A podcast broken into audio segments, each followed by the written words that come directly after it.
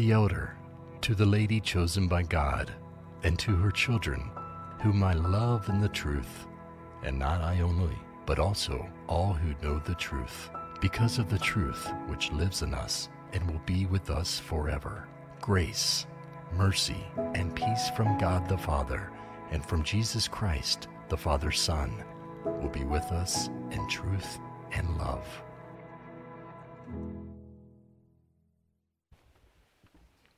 Good morning. Good to be with you this morning. Before I begin this morning's message, I just want to let you know or call to your attention the fact that our new sermon series for Advent, the Bible reading plan, is available to you today. You should have one tucked inside your program. Um, if you um, didn't get one, you can pick one on the way out if you want a printed copy. Also, we always make them available online through um, the website or through the church app if you prefer, prefer um, to utilize the Bible reading plan that way. In just two weeks from today, we'll be starting our Advent sermon series, which is called Christmas Lights. But today, we continue through our sermon series on the letters of John. We spent the last six weeks working our way through the first letter of John, and today we're going to take a look at John's second letter. Now, if the first letter uh, the, if First John is a letter, um, then Second John is maybe more of a postcard. It's a short 13 verses. It is short, but it is to the point. Let's hear again those first six verses. The elder, to the lady chosen by God and to her children, whom I love in the truth, and not I only, but also all who know the truth, because of the truth which lives in us and will be with us forever. Grace, mercy, and peace from God the Father and from Jesus Christ the Father's Son will be with us in truth and love. It has given me great joy to find some of your children walking in the truth, just as the Father commanded us. And now, dear lady, I am not writing you a new command, but one we have had from the beginning. I ask that we love one another. And this is love that we walk in obedience to his commands. As you have heard from the beginning, his command is that you walk in love. This short letter from John begins the way most ancient letters began. The author identifies himself and then he notes to whom the letter is written. Second John begins rather abruptly, I think, with the author identifying himself simply as the elder. Now, historians believe that John was well into his 80s when he died in Ephesus. And so clearly he would have been considered an elder statesman of the church in his later years when he wrote this letter. And while the elder could have simply meant that an older man was writing, the term had come to refer to a respected leader in the church. And the Apostle John was certainly that. He was the last remaining of the original 12 disciples who had seen Jesus and touched Jesus and worked with Jesus and learned from Jesus. And John had been an eyewitness to the death and resurrection of Jesus. John wrote this letter to the lady chosen by God and her children. This term might be a way of referring to a prominent Christian woman in whose home the church met I mean, you've got to remember that in this day there were no church buildings, so the church gathered in people's homes, and often prominent people had big enough homes to allow people um, to come and gather. And so the children might be a way of referring to the people who gathered in this home for worship. But more likely, this phrase is symbolic, a symbolic term for the church because the church is often referred to as the bride of Christ, and the elect or the chosen are the followers of Jesus who belong to him, who make up the church, the body of Christ. In the latter years of the first century, the church faced a lot of pressure. From the outside, persecution was a real threat from Roman authorities. From the inside, as we've been learning, false teachers arose that threatened to deceive believers into turning away from the simple message of Jesus. So, in this letter, John wants his readers to be concerned with one very important thing the truth. In the first four verses of this letter, John uses the word truth five times. So you can tell right from the start that this letter is going to talk a lot about truth and that it's very important to John. I think that if John were writing this letter today, he would be equally, if not even more concerned for truth. That's because real truth is in trouble today. Truth is an absolute standard by which reality is measured. But more and more people don't believe in absolute truth anymore. Today, we live in a postmodern age, a post Christian culture. People don't live on the truth, they live on what they believe to be true. But how can you determine truth by how you feel when feelings are always changing? After the terrorist attacks of September 11, 2001, a majority of Americans denounced the attacks and said they were a textbook example of evil. This suggested that there is a foundational belief in an absolute standard of right and wrong. But subsequent research by Barna Research in 2002, just one year after the attacks, showed that a minority of Americans believed in the existence of absolute moral truth. In a national survey, Barna researched asked people if they believe that there are moral absolutes that are unchanging or that moral truth is relative to circumstances. And by a three to one margin, adults said truth is always relative to the person and their situation. And people who self identified as born again Christians didn't fare very much better. They only scored a couple of small percentage points higher than the population at large in the belief in moral absolutes. So think about it. When it comes to your physical well being, you want absolutes, don't you? If you boarded a plane to go somewhere and the pilot said, I think this is the button I'm supposed to push to make this fly, you would ask for a new pilot, wouldn't you? Or if they wheeled you into the operating room and the surgeon said, I think I know where to make the incision today, you'd say, Get me a different surgeon, wouldn't you?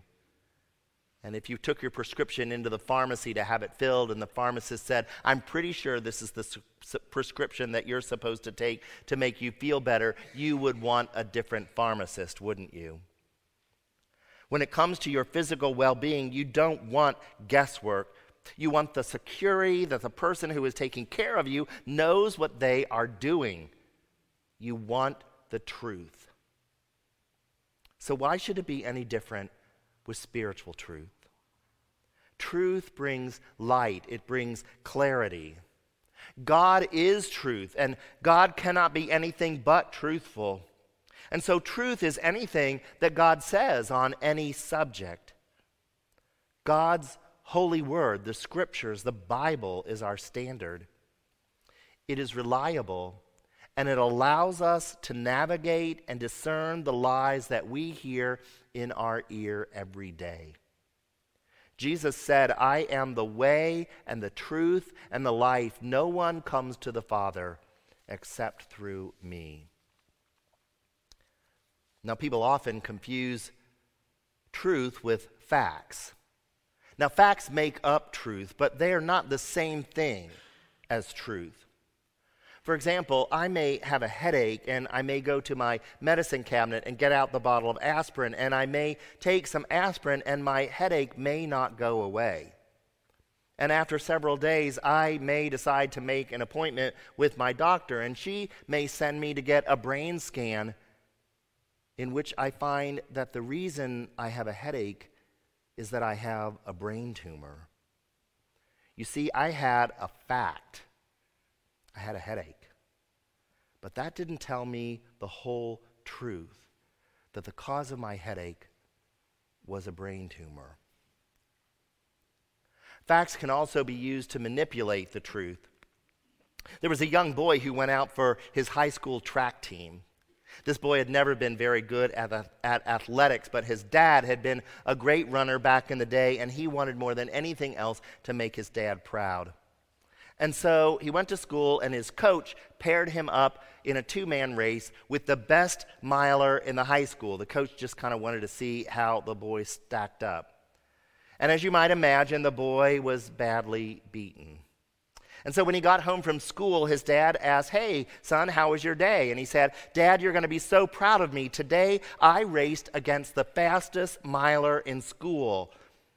And dad said, Great, how did you do? And he said, Well, the fastest miler came in second to last, but I came in second place. You see how easy it is to use the truth, to twist the facts, and make it sound like something different. As Christians, we are to follow the example of Jesus, who is the truth in person. We are to stay close to God's Word, reading it, memorizing it, getting it inside of us.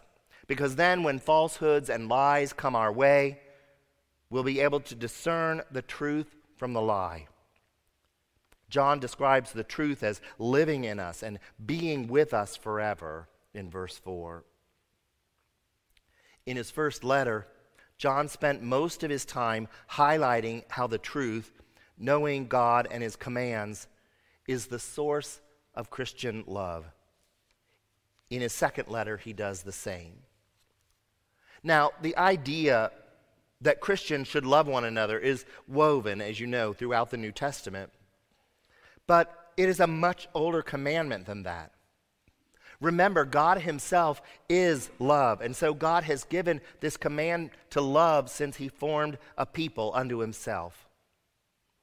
Way back in the Old Testament, in the book of Leviticus, which is a book filled with laws that God gave to his people through Moses.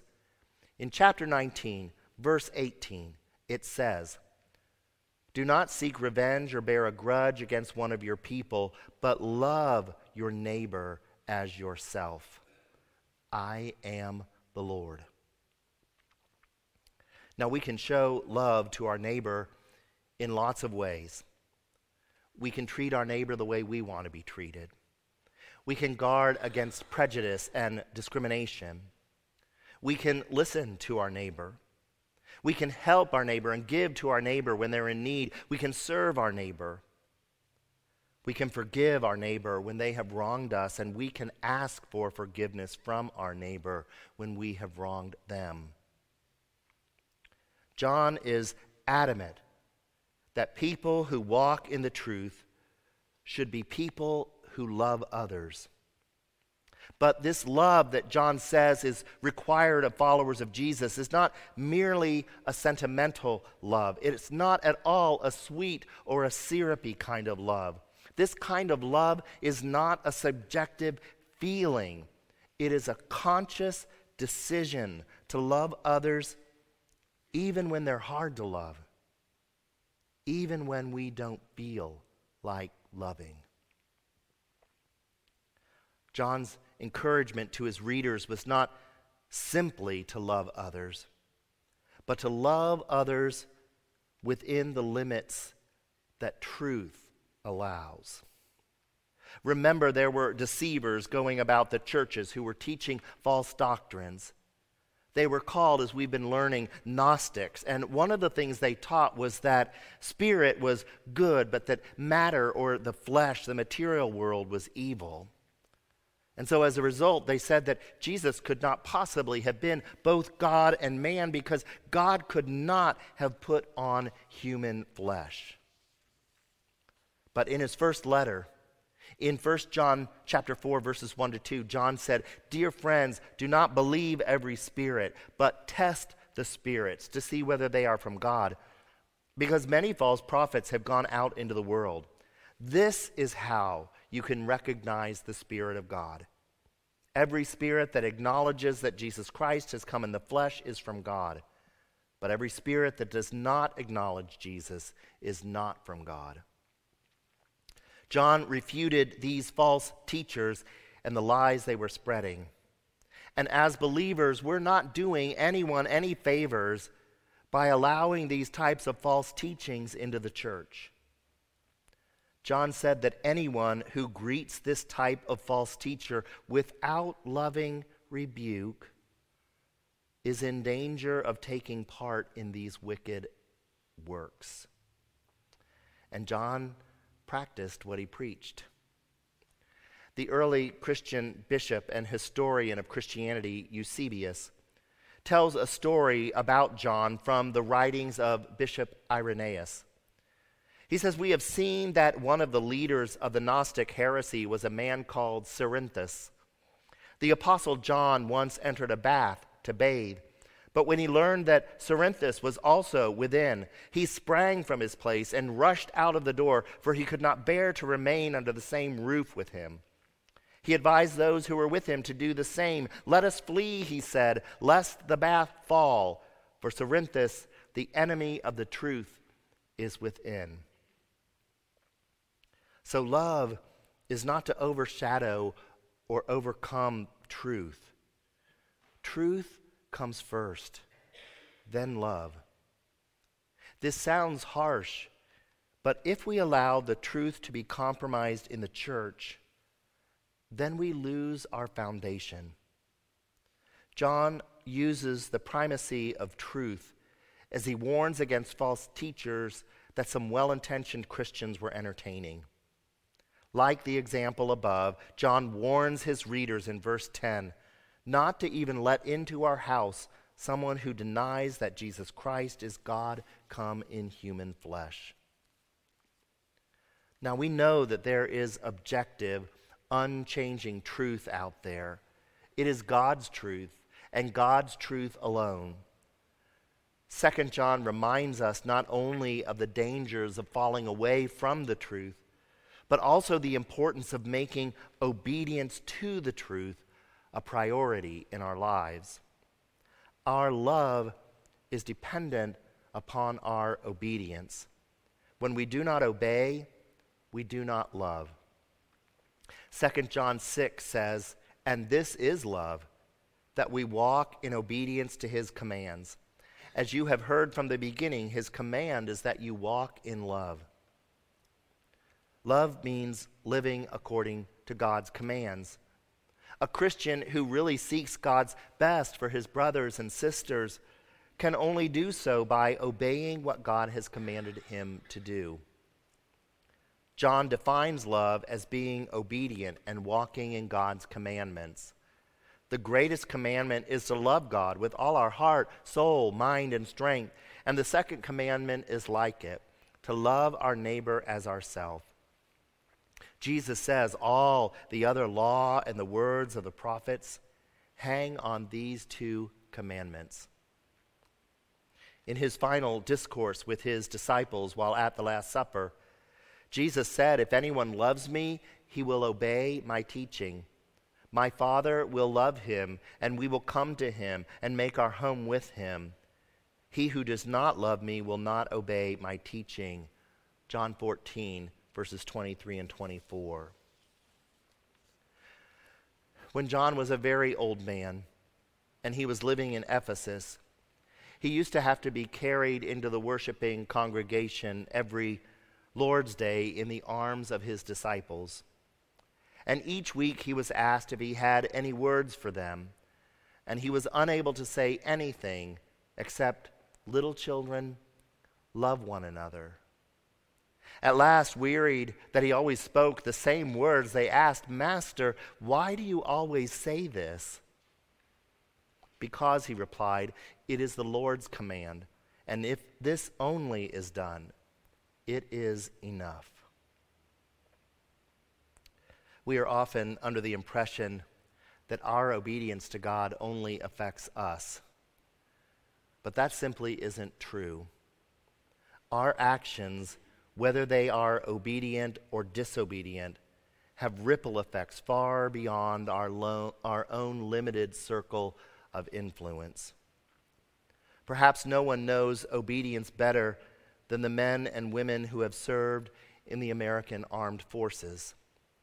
One learns very quickly there to take orders and to obey them.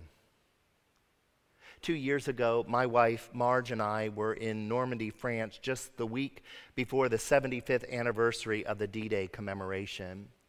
And because of the worldwide attention that was focused on that place in that moment and the visits that from so many world leaders at that time, we weren't able to go and see the beaches and the cemetery in person on that trip.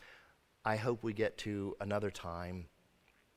But recently, I read an account from U.S. Army chaplain Colonel Timothy S. Mallard, who offered the invocation at the 75th D Day anniversary memorial service in Colleville sur Mer, France, on June the 6th, 2019. His article is entitled, And Still They Came Reflections on Normandy and the Holiness of Sacrifice. I want to share an excerpt with you today. He said the American cemetery at Colleville sur Mer is located at the top of the cliffs of Omaha Beach, scene of the fiercest fighting on D Day.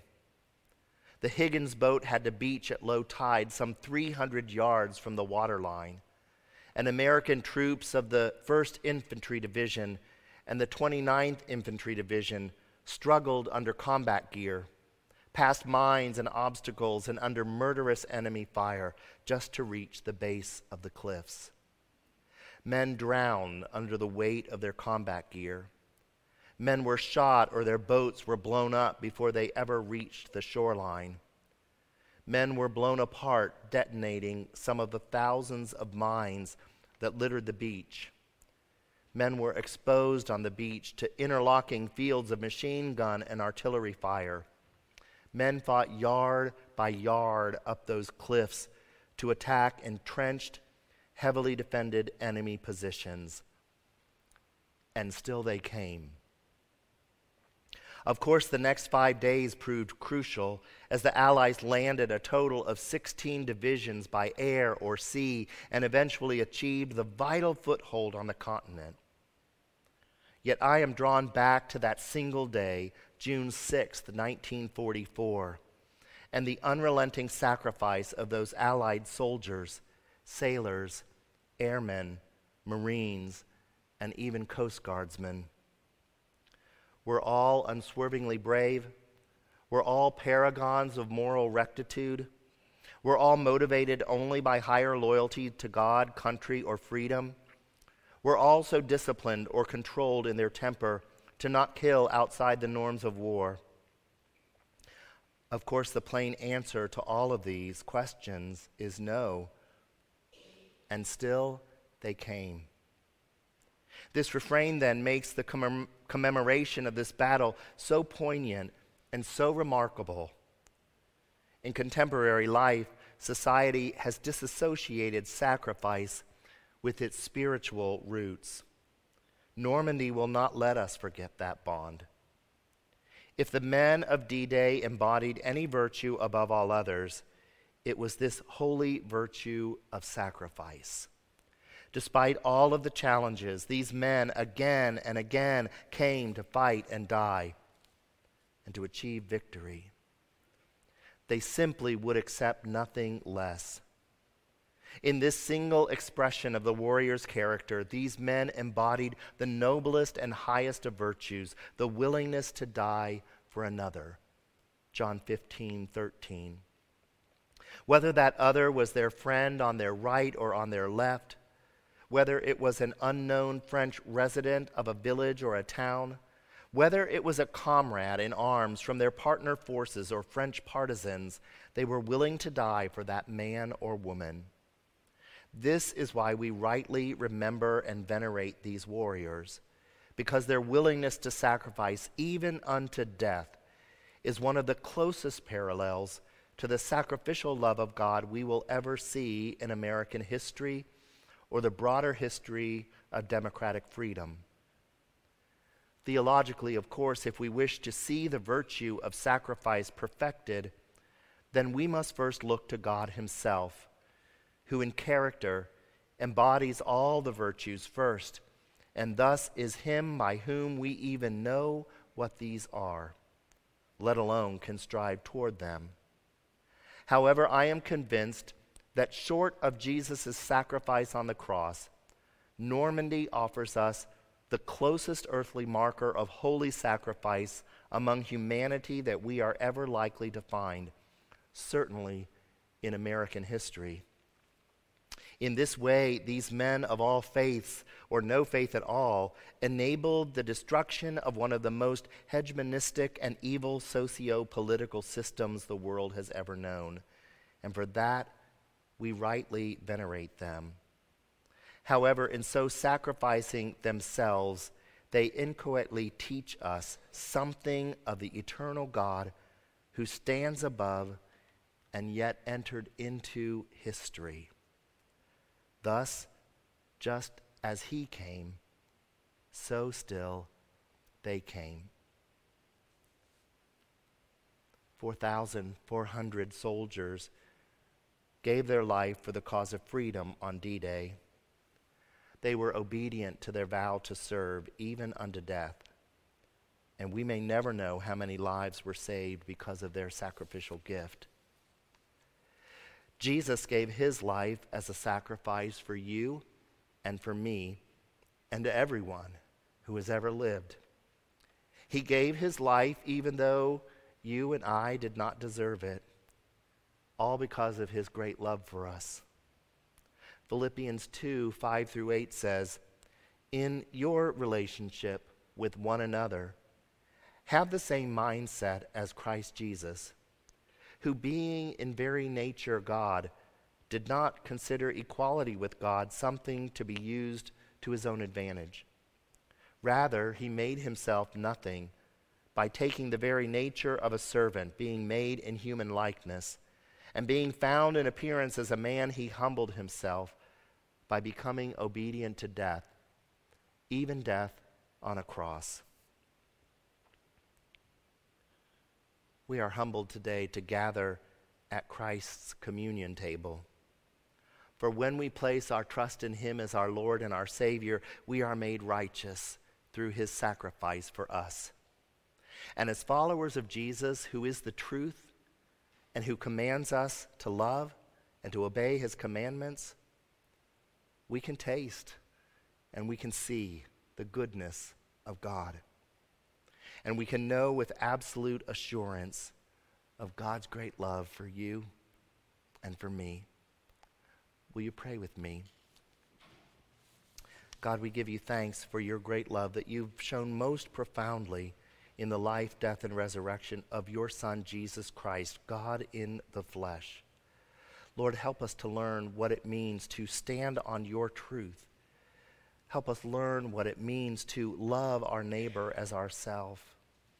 And Lord, help us to obey you so that in our lives the world will see you alive, the body of Christ, and be drawn unto you. We pray through Christ Jesus our Lord. Amen.